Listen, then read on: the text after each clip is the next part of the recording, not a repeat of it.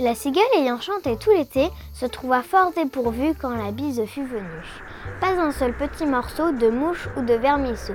Elle alla crier famine chez la fourmi sa voisine, la priant de lui prêter quelques grains pour subsister jusqu'à la saison nouvelle. Je vous paierai, lui dit-elle, avant l'août, foi d'animal, intérêt et principal. La fourmi n'est pas prêteuse, c'est là son moindre défaut. Que faisiez-vous au temps chaud dit-elle à cette emprunteuse. Nuit et jour à tout venant, je chantais, ne vous déplaise. Vous chantiez, j'en suis fort aise. Eh bien, dansez maintenant.